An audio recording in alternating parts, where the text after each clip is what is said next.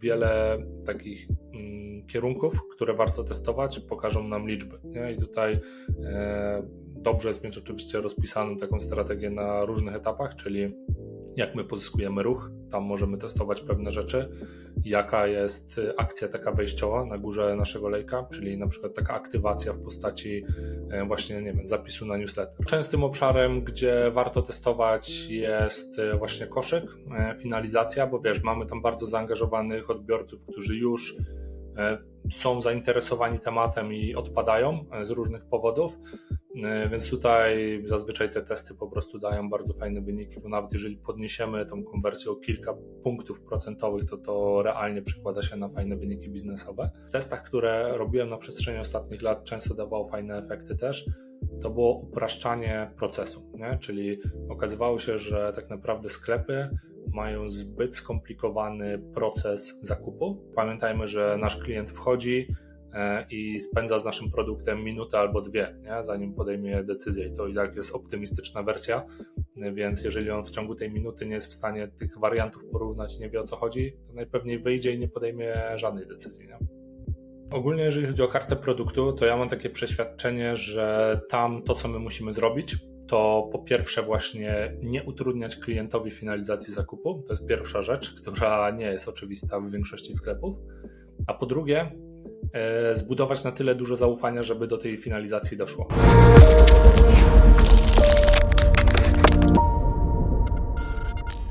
Siemanko drodzy widzowie, witam Was w kolejnym odcinku na kanale e-komercyjnie. Ja nazywam się Dawid Szajner, a dzisiaj naszym gościem jest Mateusz Wyciślik, autor podcastu Growth Hacking po polsku.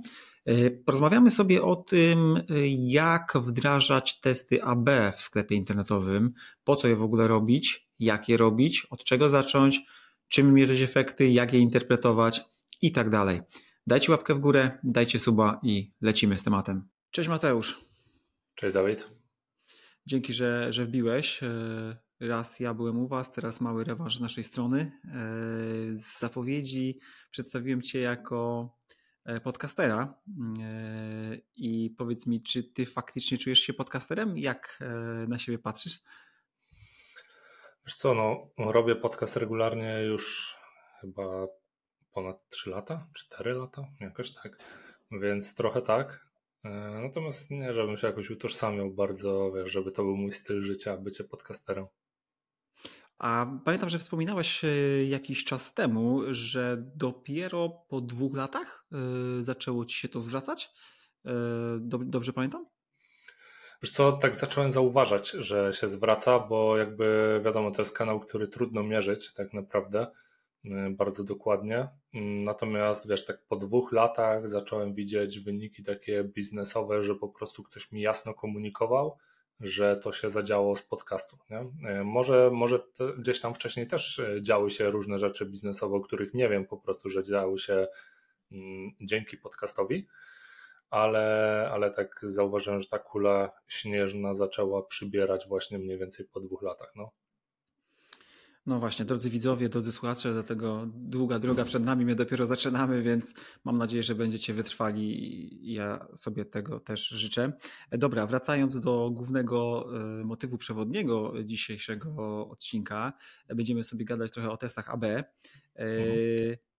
Mateusz, z Twojego doświadczenia, a może w ogóle zacznij od tego, czym są testy AB e, i po co się je robi? Wiesz co, no testy AB to jest takie narzędzie, bym powiedział, do tego, żeby budować wzrosty bazując na liczbach e, i na tym, jak reaguje nasz konkretny rynek w naszym konkretnym produkcie. E, co to jest? To jest tak naprawdę wdrażanie dwóch lub czasami więcej niż dwóch wersji mm, jakiegoś rozwiązania na naszej stronie, w naszym sklepie.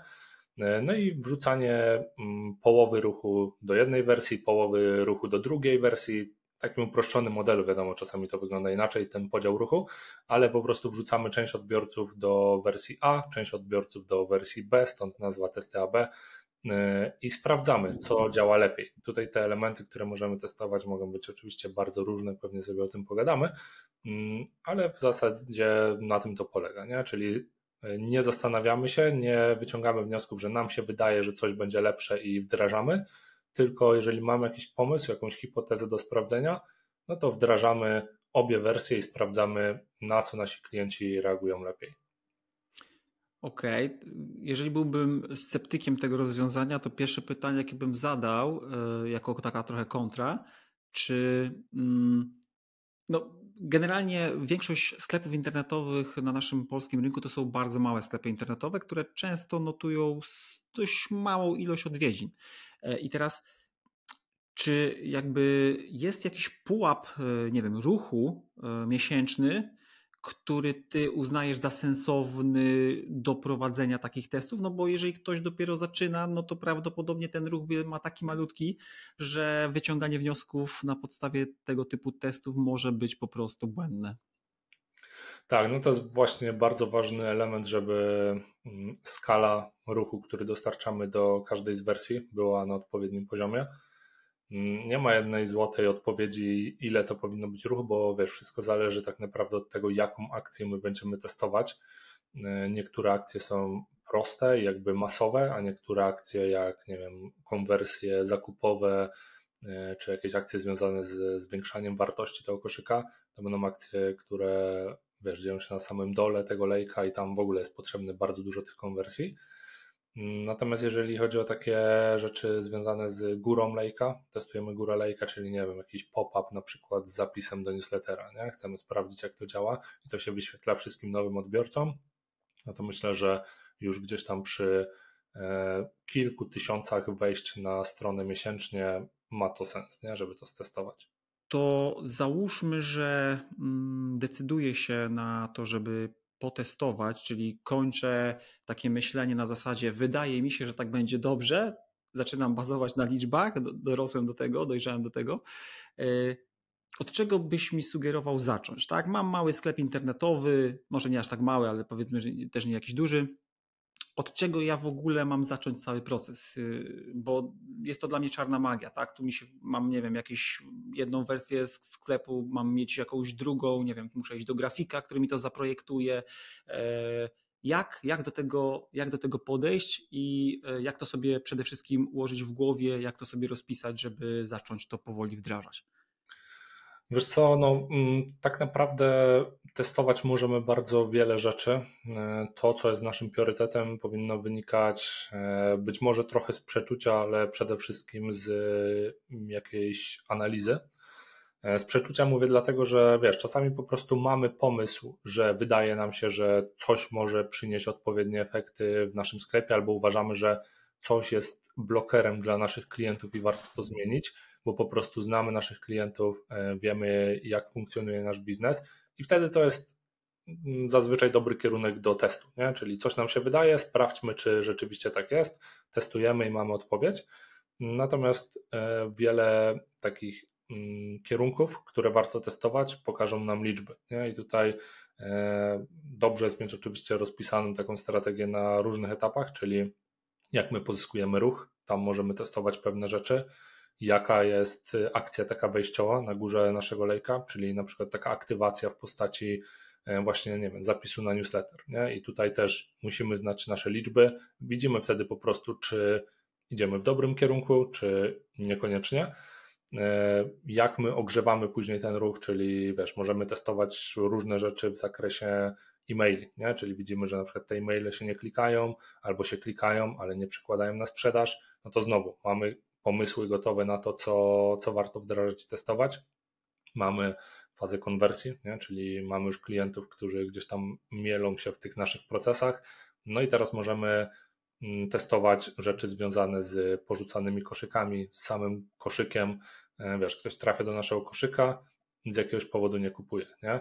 albo zaczyna wypełniać formularz i odpada. No to znowu są Wiesz, działam tutaj na dużym stopniu ogólności, ale jak widzimy w konkretnym sklepie tego typu elementy, no to zazwyczaj są to gotowe pomysły na to, co warto przetestować. Nie?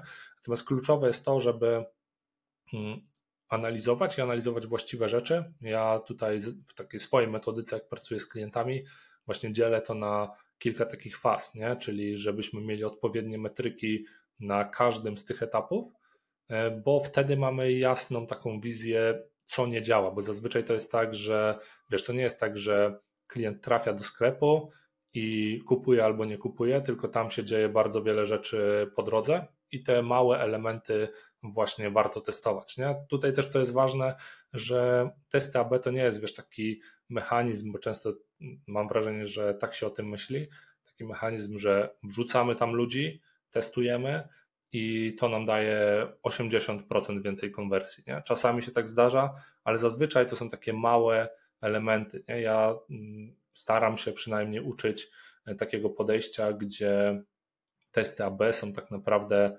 stałym elementem e, prowadzenia biznesu. Nie? I takie mikro, mikro wręcz testy, które gdzieś tam trwają sobie, podejmujemy wnioski, wdrażamy kolejny test, podejmujemy jakieś działania na podstawie wyciąganych wniosków i tak dalej. Krótka przerwa. Dzięki za Twój czas, dzięki, że oglądasz, słuchasz naszych materiałów. Bardzo potrzebujemy się rozwijać, a do tego niezbędne są lajki, suby, serduszka i wszelkie inne komentarze. Zrób to proszę, jeżeli doceniasz naszą twórczość. My odwdzięczymy się kolejną dawką materiałów. Dzięki, wracamy do tematu.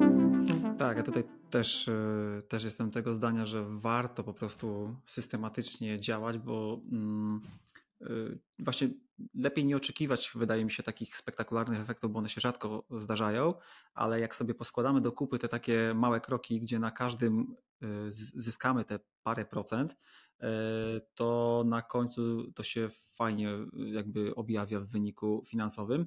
Wspomniałeś o, o tej intuicji, ona na pewno jest istotna.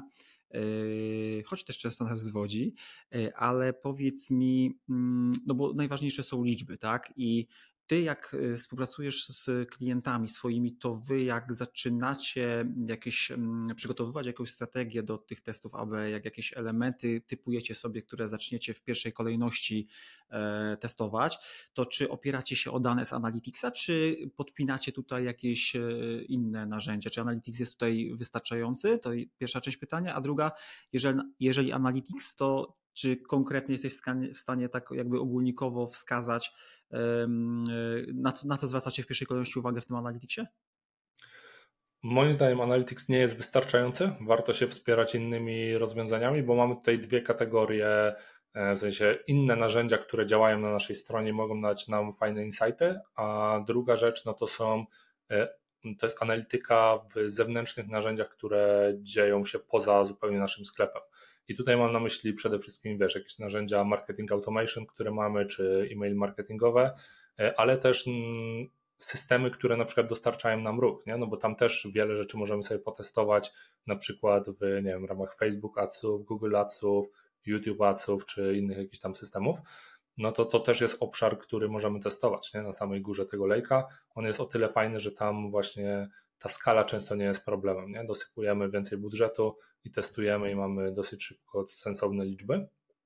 Mm, no i jeżeli chodzi o te takie narzędzia, mm, które są na naszej stronie, to bardzo często wykorzystujemy Microsoft Clarity e, czy alternatywnie Hotjara, e, który też pokazuje, wiesz, co użytkownicy robią na stronie. Nie? Jak sobie analizujesz te nagrania, są nagrania wideo po prostu i hitmapy, e, no to widzisz Mm, bardzo często po prostu zauważasz, że odbiorcy na przykład na czymś odpadają, czegoś nie widzą, e, nie są w stanie przejść do następnego kroku, który my zaplanowaliśmy, bo on jest na przykład dla nich niejasny, nie wiedzą czasami, że coś jest klikalne albo coś nie jest klikalne i tak dalej. Są bardzo takie już e, bezpośrednie rzeczy, które często warto przetestować, że po prostu widzimy konkretne nagranie konkretnego użytkownika, no i on ma jakiś problem, nie? Oglądamy kolejne nagranie, znowu w tym samym obszarze ktoś ma problem, albo komuś coś się w ogóle, wiesz, nie załadowało i tak dalej. No to są kwestie do poprawy bardziej niż do testów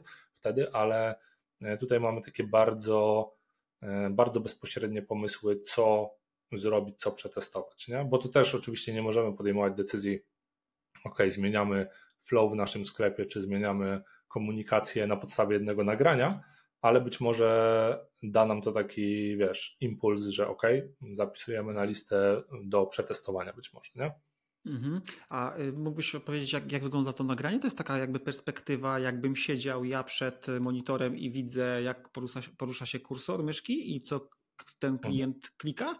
Y, czy, czy to jest jakaś później średnia wyciągana, że to narzędzia, nie wiem, na bazie sztucznej inteligencji są w stanie z, nie wiem, z tysiąca sesji wyciągnąć jedną taką e, średnią, że tak powiem, czy to trzeba wszystkie obejrzeć i samemu sobie wyciągać wnioski? Tak, ogólnie nam sztuczna inteligencja coraz bardziej ma znaczenie rzeczywiście, ale to są pojedyncze sesje, nie? czyli oglądasz pojedyncze sesje, możesz sobie oczywiście filtrować, że wiesz, one mogą trwać na przykład, muszą trwać na przykład ileś czasu minimum, y, muszą mieć ileś kliknięć, y, czy scrollowanie przez ileś tam procent strony, y, żeby oglądać te rzeczy, które interesują Cię najbardziej. Nie? Natomiast to jest rzeczywiście takie przechodzenie przez te sesje. Można je sobie przyspieszać, wiesz, tam jeżeli się nic nie dzieje ciekawego, to e, pomija automatycznie ten program te fragmenty.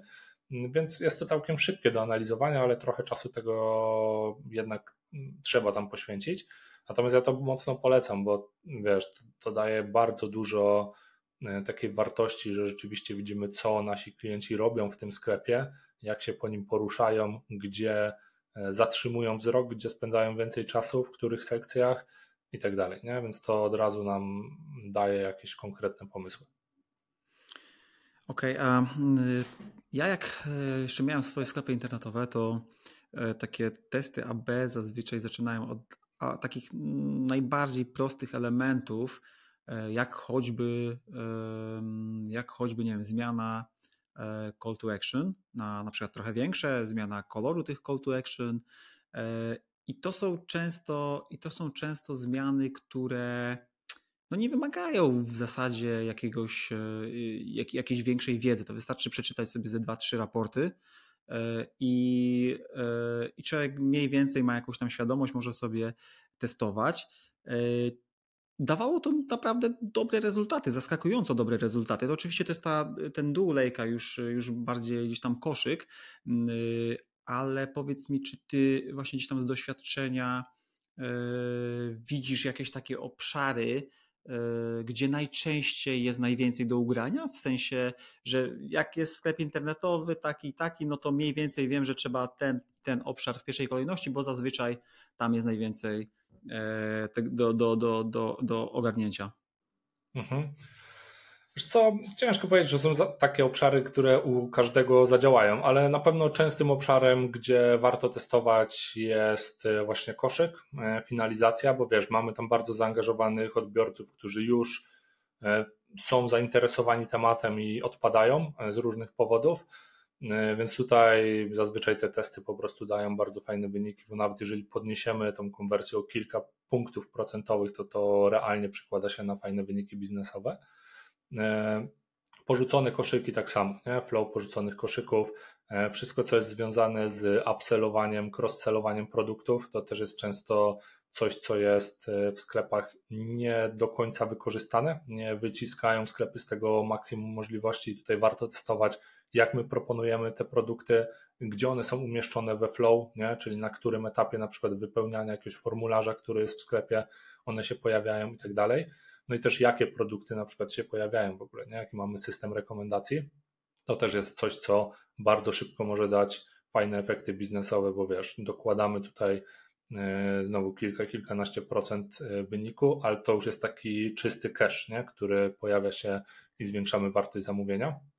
Tak samo tematy związane z y, ofertami, nie? czyli na przykład taki prosty temat, gdzie powinna być granica na przykład do bezpłatnej wysyłki nie? w e-commerce'ach takich typowych fizycznych. Mm, I znowu to często jest bardzo prosta rzecz do przetestowania, która może nam zwiększyć średnią wartość koszyka. Nie? Bo się A okaże, powiedzieć, jak to przetestować? No to jest akurat, wiesz, czysto y, ofertowo do przetestowania, nie? czyli komunikujemy w jednej wersji strony, że masz e, bezpłatną wysyłkę od X, e, a w drugiej wersji strony, że masz bezpłatną wysyłkę od Y, nie? I, i sprawdzamy, jak, jak, jak się rozkładają po prostu zamówienia, nie? ile osób konwertuje i na jakim poziomie, jak wygląda ta średnia wartość koszyka. No to też jest coś takiego. Plus inne jakieś tam elementy ofertowe, nie? to już mocno zależy od konkretnego produktu. E, to, co Mm, w testach, które robiłem na przestrzeni ostatnich lat, często dawało fajne efekty też. To było upraszczanie procesu, nie? czyli okazywało się, że tak naprawdę sklepy mają zbyt skomplikowany proces zakupu i uproszczenie go, czyli na różnych płaszczyznach, czyli zarówno uproszczenie takie, takiej logistyki, czyli na przykład masz mniej pól w formularzu, które zbierasz, bo w większości nie potrzebujesz na przykład i to często jest w sklepach zrobione, albo jest jakiś dodatkowy krok, dodatkowe kliknięcie e, do koszyka, które zupełnie jest niepotrzebne, ale też upraszczanie samych produktów, nie? czyli e, pamiętam taki test, który no, tam się skończyło na kilkudziesięciu grubych procentach e, podniesionej konwersji, przez to, że uprościliśmy ilość opcji, które klient mógł wybrać w, mm, w ramach jakiegoś tam produktu, nie? czyli były warianty po prostu, każdy kolejny wariant był droższy i tam dokładał jakieś feature'y, jakieś funkcjonalności, ale jak uprościliśmy tam, bo było z 6 do dwóch czy trzech wersji, no to nagle e, sprzedaż mocno wzrosła, nie? bo klienci mieli w tamtym przypadku zbyt duży wybór e, między produktami, którego nie byli w stanie podjąć nie? w wielu przypadkach. O, to jest, to jest mega częsty przypadek. Ja nawet y, po sobie to widzę. E, no, generalnie dość często coś zamawiam przez, przez net i nie wiem, czasem ostatnio y, miałem myjkę ciśnieniową do, do, do, do zamówienia. One zazwyczaj są sprzedawane wraz z jakimś tam asortymentem i porównanie y, tej myjki, nawet w ramach tego samego modelu, który jest sprzedawany przez różne sklepy, czy też przez różnych sprzedawców na marketplace'ach, czasem jest mm, tak utrudnione, a w zasadzie zawsze jest tak utrudnione, że ciężko to zrobić i człowiek y, no, nie wie po prostu, yy, jaką decyzję podjąć i odwleka ją w czasie, bo nie chce, nie chce popełnić błędu, a z kolei to też często nie są tanie rzeczy, więc nie chcesz tak kliknąć, nie wiesz, a dobra, co będzie, to będzie, nie? Więc tutaj zdecydowanie, zdecydowanie kurczę, y, upraszczajmy, bo rzeczywiście to wszelkie chyba badania pokazują, że e, zbyt duża e, ilość e, wariantów wyboru prowadzi do tego, że klient ma wątpliwości i, i zwyczajnie rezygnuje często. Tak, tutaj często też jest taka klątwa wiedzy. Nie? Ten przykład z tym sklepem, gdzie upraszczaliśmy ilość opcji, zmniejszyliśmy ją po prostu, no to był taki przykład, gdzie wiesz, ja wszedłem do firmy tak konsultingowo, zupełnie nie znając tego produktu i tej niszy. E, I, I tam była taka typowa klątwa wiedzy, że wiesz, siedzieliśmy, ja poprosiłem, żeby oni mi pokazali ten proces i ten produkt, i ja nie mogłem w ogóle złapać o co chodzi, nie? W sensie jakie są różnice między tymi wariantami. Dla nich to było oczywiste, nie? Bo siedzą w tym, wiesz, latami i ten produkt jest dla nich e, czymś, czym żyją, Natomiast y, pamiętajmy, że nasz klient wchodzi e, i spędza z naszym produktem minutę albo dwie, nie? zanim podejmie decyzję. I to i tak jest optymistyczna wersja, więc jeżeli on w ciągu tej minuty nie jest w stanie tych wariantów porównać, nie wie o co chodzi, to najpewniej wyjdzie i nie podejmie żadnej decyzji. Nie? Dokładnie. Mm, często też mamy taką, takie przeświadczenie, nie wiem jak często ty się z tym spotykasz, ale E, mamy takich klientów, e, którzy mimo, że mm, wiedzą, że ten sposób prezentacji produktów, e, sama ścieżka zakupowa czasem jest właśnie jakby hmm, specyficzna, mm, to mają taki argument zawsze, że ale nasi klienci to wiedzą. Otóż często się okazuje, że nie wiedzą, nam się tylko wydaje, że oni wiedzą i właśnie uproszczenie e, tych kwestii e, dopiero pokazuje, w jakim dużym błędzie byliśmy. Nie? Nam się często wydaje, że my wiemy, że nasi klienci wiedzą, a tak, się, a tak naprawdę okazuje się, że, że, że jesteśmy w błędzie. E, dobra, jeszcze chciałem poruszyć jeden wątek, bo faktycznie jakby tych etapów, gdzie my możemy te testy AB stosować jest, jest multum i one mogą być mega zaawansowane, mogą być mega proste. E, z takich najprostszych to są nawet właśnie, nie wiem, na górze lejka to mogą być e, treści reklam e, w, w adsach, prawda? Zwykły, mhm. zwykły prosty, prosty test, które, które lepiej konwertują. Mm, ale na samym sklepie chyba najwięcej do ugrania jest w, na karcie produktu mhm. bo to tam klient decyduje, prawda, czy, mm, czy przychodzi dalej do finalizacji i później już na, na samym koszyku.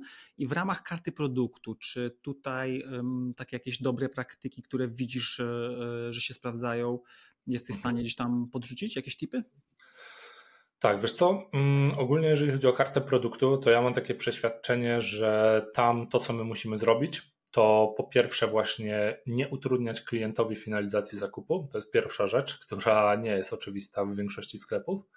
A po drugie, e, zbudować na tyle dużo zaufania, żeby do tej finalizacji doszło. I to są dwa elementy. My tutaj nie musimy przekonywać klienta do tego, że ten produkt jest fajny, bo on go już ma w koszyku i chce go kupić po prostu. E, nie musimy go przekonywać, że cena jest odpowiednia, bo on już wcześniej ją widział, więc to nie są rzeczy, które warto tutaj testować. Tutaj, e, no właśnie, jeszcze trzeci element e, to jest też zwiększanie tej wartości koszyka, nie? czyli właśnie upselling, cross-selling. Natomiast ten element polecam testować związany z, z budowaniem zaufania. Nie? To jest bardzo prosta rzecz do przetestowania. Możemy dodać social proof w różnej postaci, jakieś wideo z E, poleceniami klientów, jakiś unboxing na przykład klientów, którzy już kupili dany produkt, albo po prostu opinie klientów, czy też loga firm, które kupowały dany produkt, jeżeli mówimy o e-commerce bardziej takim B2B. Nie?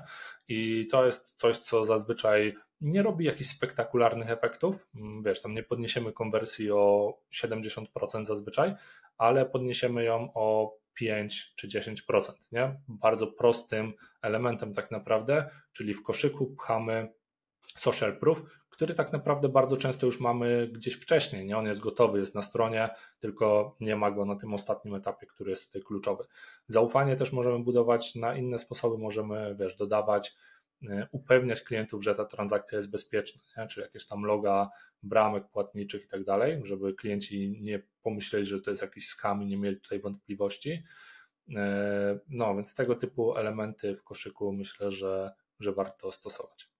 No, dokładnie. Ja w ogóle mm, i mam takie, takie przemyślenie, że jeżeli nie mamy pomysłu yy, i nie wiemy od czego zacząć, to często dobrze jest po prostu pochodzić sobie po dużych e, marketplace'ach, po dużych markach. One zazwyczaj mają to już przepracowane i zobaczyć, jak tam wygląda ta ścieżka zakupowa, yy, że nie trzeba często zakładać konta, a na mniejszych sklepach często zdarza się, że trzeba założyć konto, żeby złożyć zamówienie. Yy, jak wygląda właśnie koszyk, co tam jest umieszczone. I, I to często da nam już materiał do tego, żeby chociaż mm, ruszyć, nie? Bo, bo oni, oni zazwyczaj robią to E, dobrze, a z drugiej strony też nie warto przekombinować. Ja mam taki przykład z życia. On e, raz w miesiącu płacę za pewną usługę, to, to, to nie jest market, to nie jest e-commerce akurat, ale e, płaci się jakby tak jakby mm, wygląda to jak trochę jak e-commerce i tam nie wiem dlaczego miałem nawet do nich napisać, zapytać kto wpadł na taki pomysł, ale wyobraź sobie, że E, e, oni zamienili e, call to action idź dalej z rezygnacją, miejscami. Czyli jak masz w każdym sklepie internetowym po prawej stronie idź dalej, prawda, i finalizujesz, a po lewej swojej anuluj, czy tam wróć do, do zakupów, to oni zrobili na odwrót, nie? że akceptujesz po lewej, no totalnie nieintuicyjnie, nie? I zawsze za pierwszym razem klikam i mnie cofa, nie? Więc to też jest taki przykład na to, że nie wiem, czy, czy ktoś nie pomyślał, czy chciał być jakoś absolutnie wyjątkowy, ale myślę, że y, no, irytujące to jest strasznie nie tylko dla mnie, ale dla, dla masy innych y, ich klientów. Y, no i pewnie. To pewnie... Brzmi, trochę jak e, test na zasadzie prezes miał dobry pomysł wdrażany. Może tak być prezes tak mówił, więc tak, tak musi być, nie? Tak musi być, no. E, dobra, a powiedz mi, e, no w zasadzie już częściowo odpowiedziałeś na to pytanie, ale że, że, że jakby testy powinny być e, systematyczne i tak naprawdę cały czas da się coś poprawić, więc, więc trzeba szukać i kminić. Mhm. Ale czy jeżeli testujemy jakiś dany element, na przykład w koszyku, tak? Nie wiem, weźmy ten, ten kolor, call to action, E, czy ty widzisz jakieś ramy czasowe, gdzie warto to robić? E, czy po prostu trzeba to na zdrowy rozsądek jakoś brać? E, no mhm. bo test tygodniowy pewnie da inne wyniki niż test kwartalny, nie? Wiesz co, z mojej perspektywy bardziej liczy się liczba akcji, która została wykonana do danego elementu niż, niż czas, nie? bo tak naprawdę i tak zazwyczaj będziemy chcieli osiągnąć jedną akcję per użytkownik, E, no, może nie zawsze, nie? ale to jest, to jest po prostu w większości testów nasz cel. E, więc bardziej liczy się liczba unikalnych użytkowników, których dostarczymy do danego testu którzy zareagują w jakiś sposób na to, co testujemy, niż czas. Nie? No wiadomo, że w małym sklepie, jak tam mamy 100 osób dziennie, no to te testy trzeba rozciągać w czasie, ale jak mamy sklep, który generuje 50 tysięcy użytkowników dziennie, no to wiesz, tam testy lecą w 2-3 dni, nie? E, tak właśnie było między innymi w tym, w tym przykładzie, gdzie tam upraszczali, upraszczaliśmy e, te opcje, bo tam był tak duży ruch, że my lecieliśmy testy co 3-4 dni nowe, nie? No tak, to w takiej, w takiej sytuacji to no jest materiał do tego, żeby szybko e, mieć feedback. A z mhm. drugiej strony, jeżeli coś nie zadziała, to też trzeba się w miarę szybko z tego wycofać, bo szkoda przepalania nie? ruchu, bo przy takich no. ilościach to pewnie też są całkiem niemałe, całkiem niemałe pieniądze. Jak często zdarza się, że test, który wykonujesz właśnie na takim większym e-commerce, mhm. prowadzi do wniosku, że tak nie powinno być. Czyli testujecie coś i okazuje się, że ta pierwotna wersja jednak jest, jest lepsza. To się często zdarza, czy, czy raczej nie? Wiesz co, często o dziwo. To nie jest tak, że wiesz, testy zawsze sprawiają, że nowa wersja, wersja B jest lepsza i ją wdrażamy. Myślę, że spokojnie, oczywiście to zależy też od doświadczenia, jak dobre mm, wnioski bierzesz do testowania, jak dobre hipotezy bierzesz do testowania. Z czasem, oczywiście, im masz więcej doświadczenia, tym lepsze rzeczy testujesz. Nie? W sensie lepiej czujesz, co może zadziałać i testujesz, i to zazwyczaj wygrywa. Natomiast mimo wszystko, nawet z dużym doświadczeniem, myślę, że 30% testów jest takich, że się okazuje, ok, stara wersja jednak była, e, była lepsza i ją zostawiamy. Nie? Czyli musimy po prostu wziąć to na klatę, że jakaś tam, jakiś tam procent Dokładnie. tego będzie. Ale to, wiesz, to, to o to chodzi, nie? Jakby to było tak, że 95% testów, które wdrażamy, e, wygrywa, no to moglibyśmy wdrażać od razu pewnie, nie? I niczego nie testować.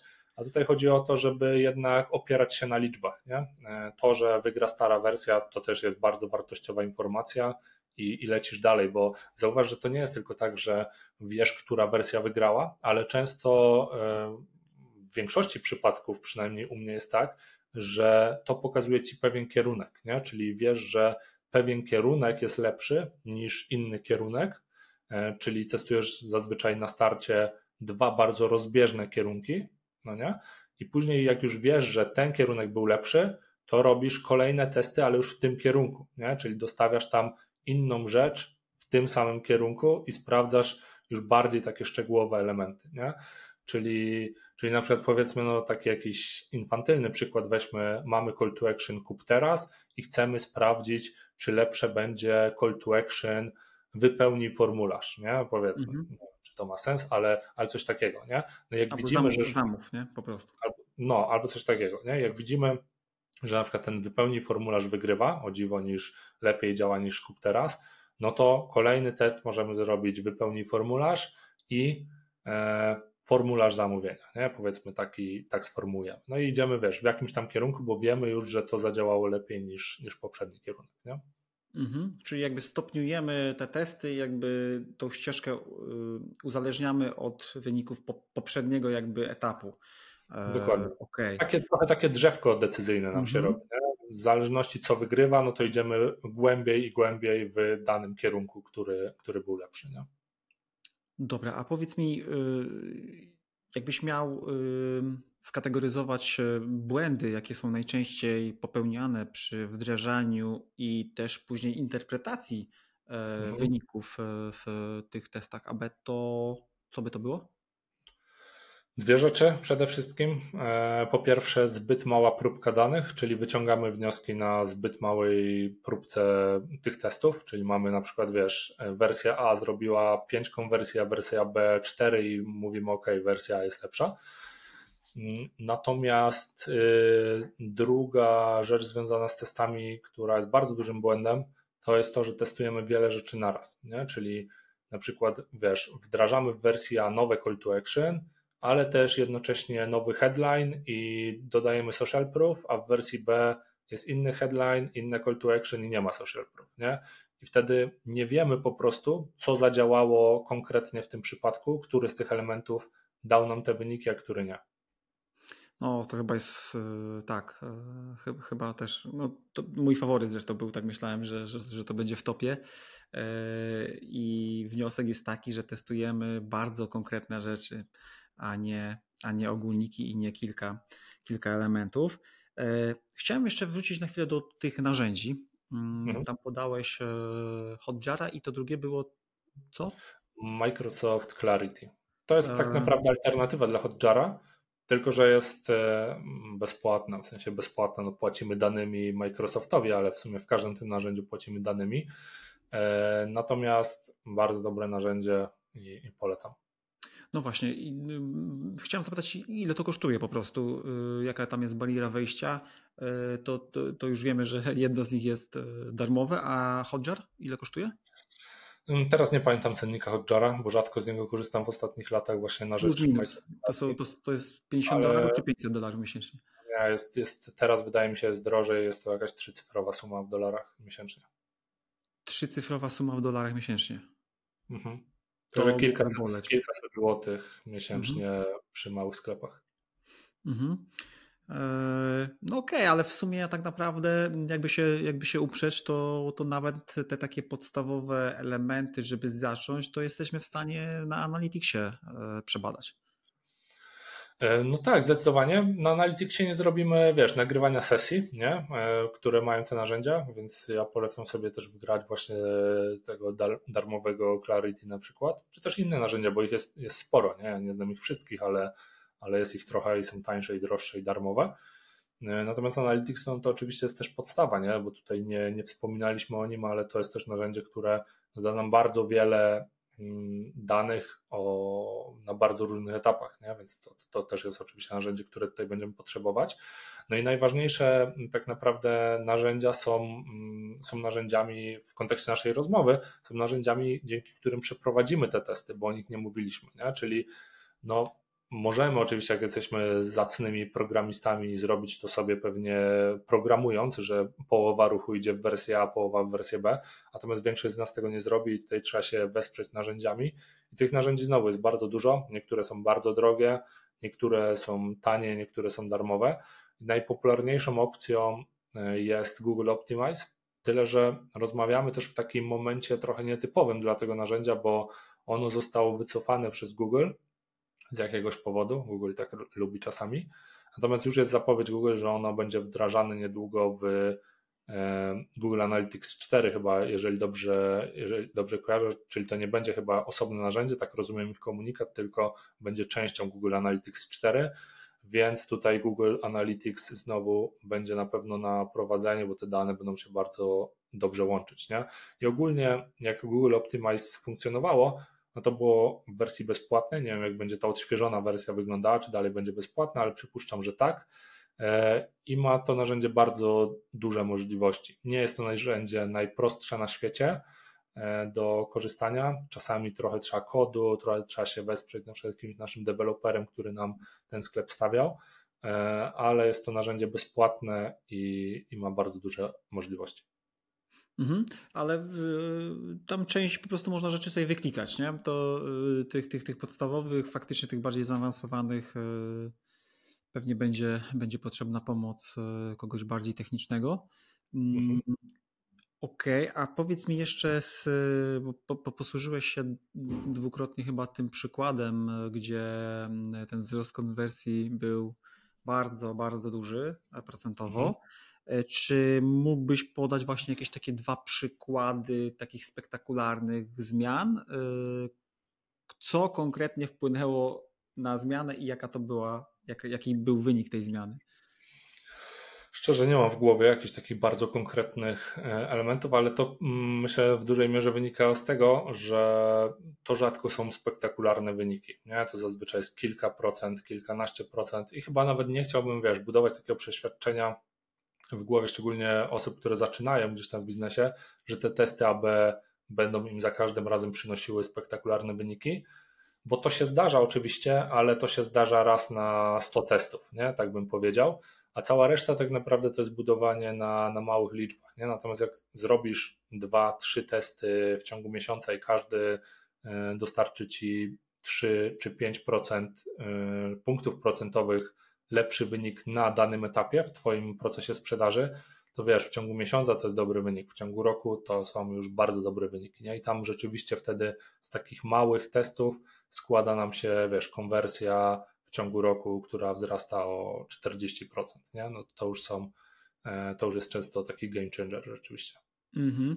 A no, też to, to, jest takie pytanie z, z gatunku, mm, że ciężko, ciężko odpowiedzieć, ale, ale pokuszę się i zadam, bo sam często dostaję takie pytanie, nasi klienci jak się do nas zgłaszają, często tam badamy y, te kanały ruchu, jakie mają i konwersje z poszczególnych kanałów i wtedy zawsze pada pytanie, jaka jest dobra konwersja w sklepie internetowym, na przykład z organika.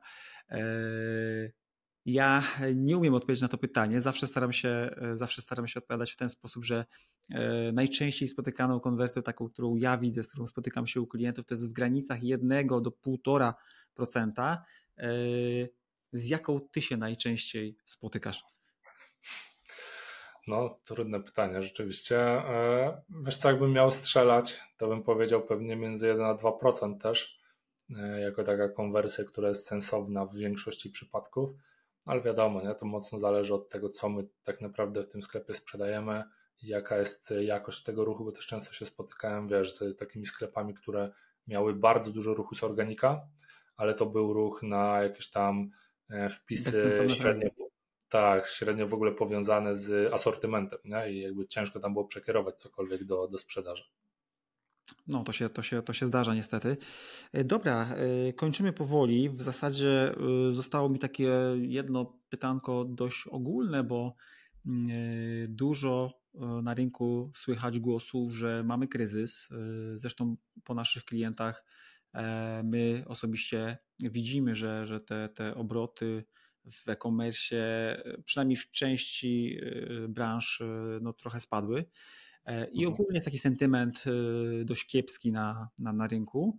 Mm, jak ty to widzisz? Bo masz portfel klientów, współpracujesz z wieloma klientami. Czy u nich też e, jest to odczuwalne? Ty gdzieś to widzisz, czy, czy raczej, raczej nie? Co, ja widzę to mm, tak pół na pół, to znaczy połowa klientów odczuwa negatywne skutki tego kryzysu, który jest, a połowa wręcz przeciwnie. Nie, nie ma jakby, zauważyłem niczego pośrodku, czyli albo ktoś rośnie na fali tego kryzysu tak naprawdę, albo ktoś jest nim dotknięty. Nie? E, I, i, I ja to tak widzę przynajmniej. Nie? Oczywiście też nie mam, tutaj nie mogę ocenić, bo to nie jest próbka tysiąca klientów, z którymi pracuję. Nie? To jest wiesz, tam kilkadziesiąt firm w skali roku e-commerce'owych, więc, więc to nie jest żadna wielka próba danych. Nie? Spoko, e, mega Ci dziękuję. E, zapraszamy też na Twój podcast e, naszych, naszych słuchaczy. Tam dużo, dużo wiedzy w tych aspektach, które, między innymi w tych aspektach, które poruszyliśmy. A oprócz podcastu powiedz, gdzie Ciebie można znaleźć, jakby chciał, ktoś chciał się z Tobą skontaktować? Można mnie szukać na mojej stronie mateuszwyciślik.pl bez polskich znaków oczywiście. No i na stronie mojego produktu, mojej metodyki growthplan.pl Jestem w podcaście, znajdziecie tam newsletter też, e, LinkedIna, wszystkie sociale, także można sobie śledzić, gdzie kto lubi w jakiej formie. Tak, ja polecam newsletter, zresztą sam jestem, nawet próbuję aktywnie uczestniczyć, czasem coś odpisuję. To jest, potwierdzam. Słuchajcie, dzięki Wam bardzo, e, trzymajcie się i nie zapomnijcie o lajku, o subie. Do następnego razu. Hej. Dzięki, cześć.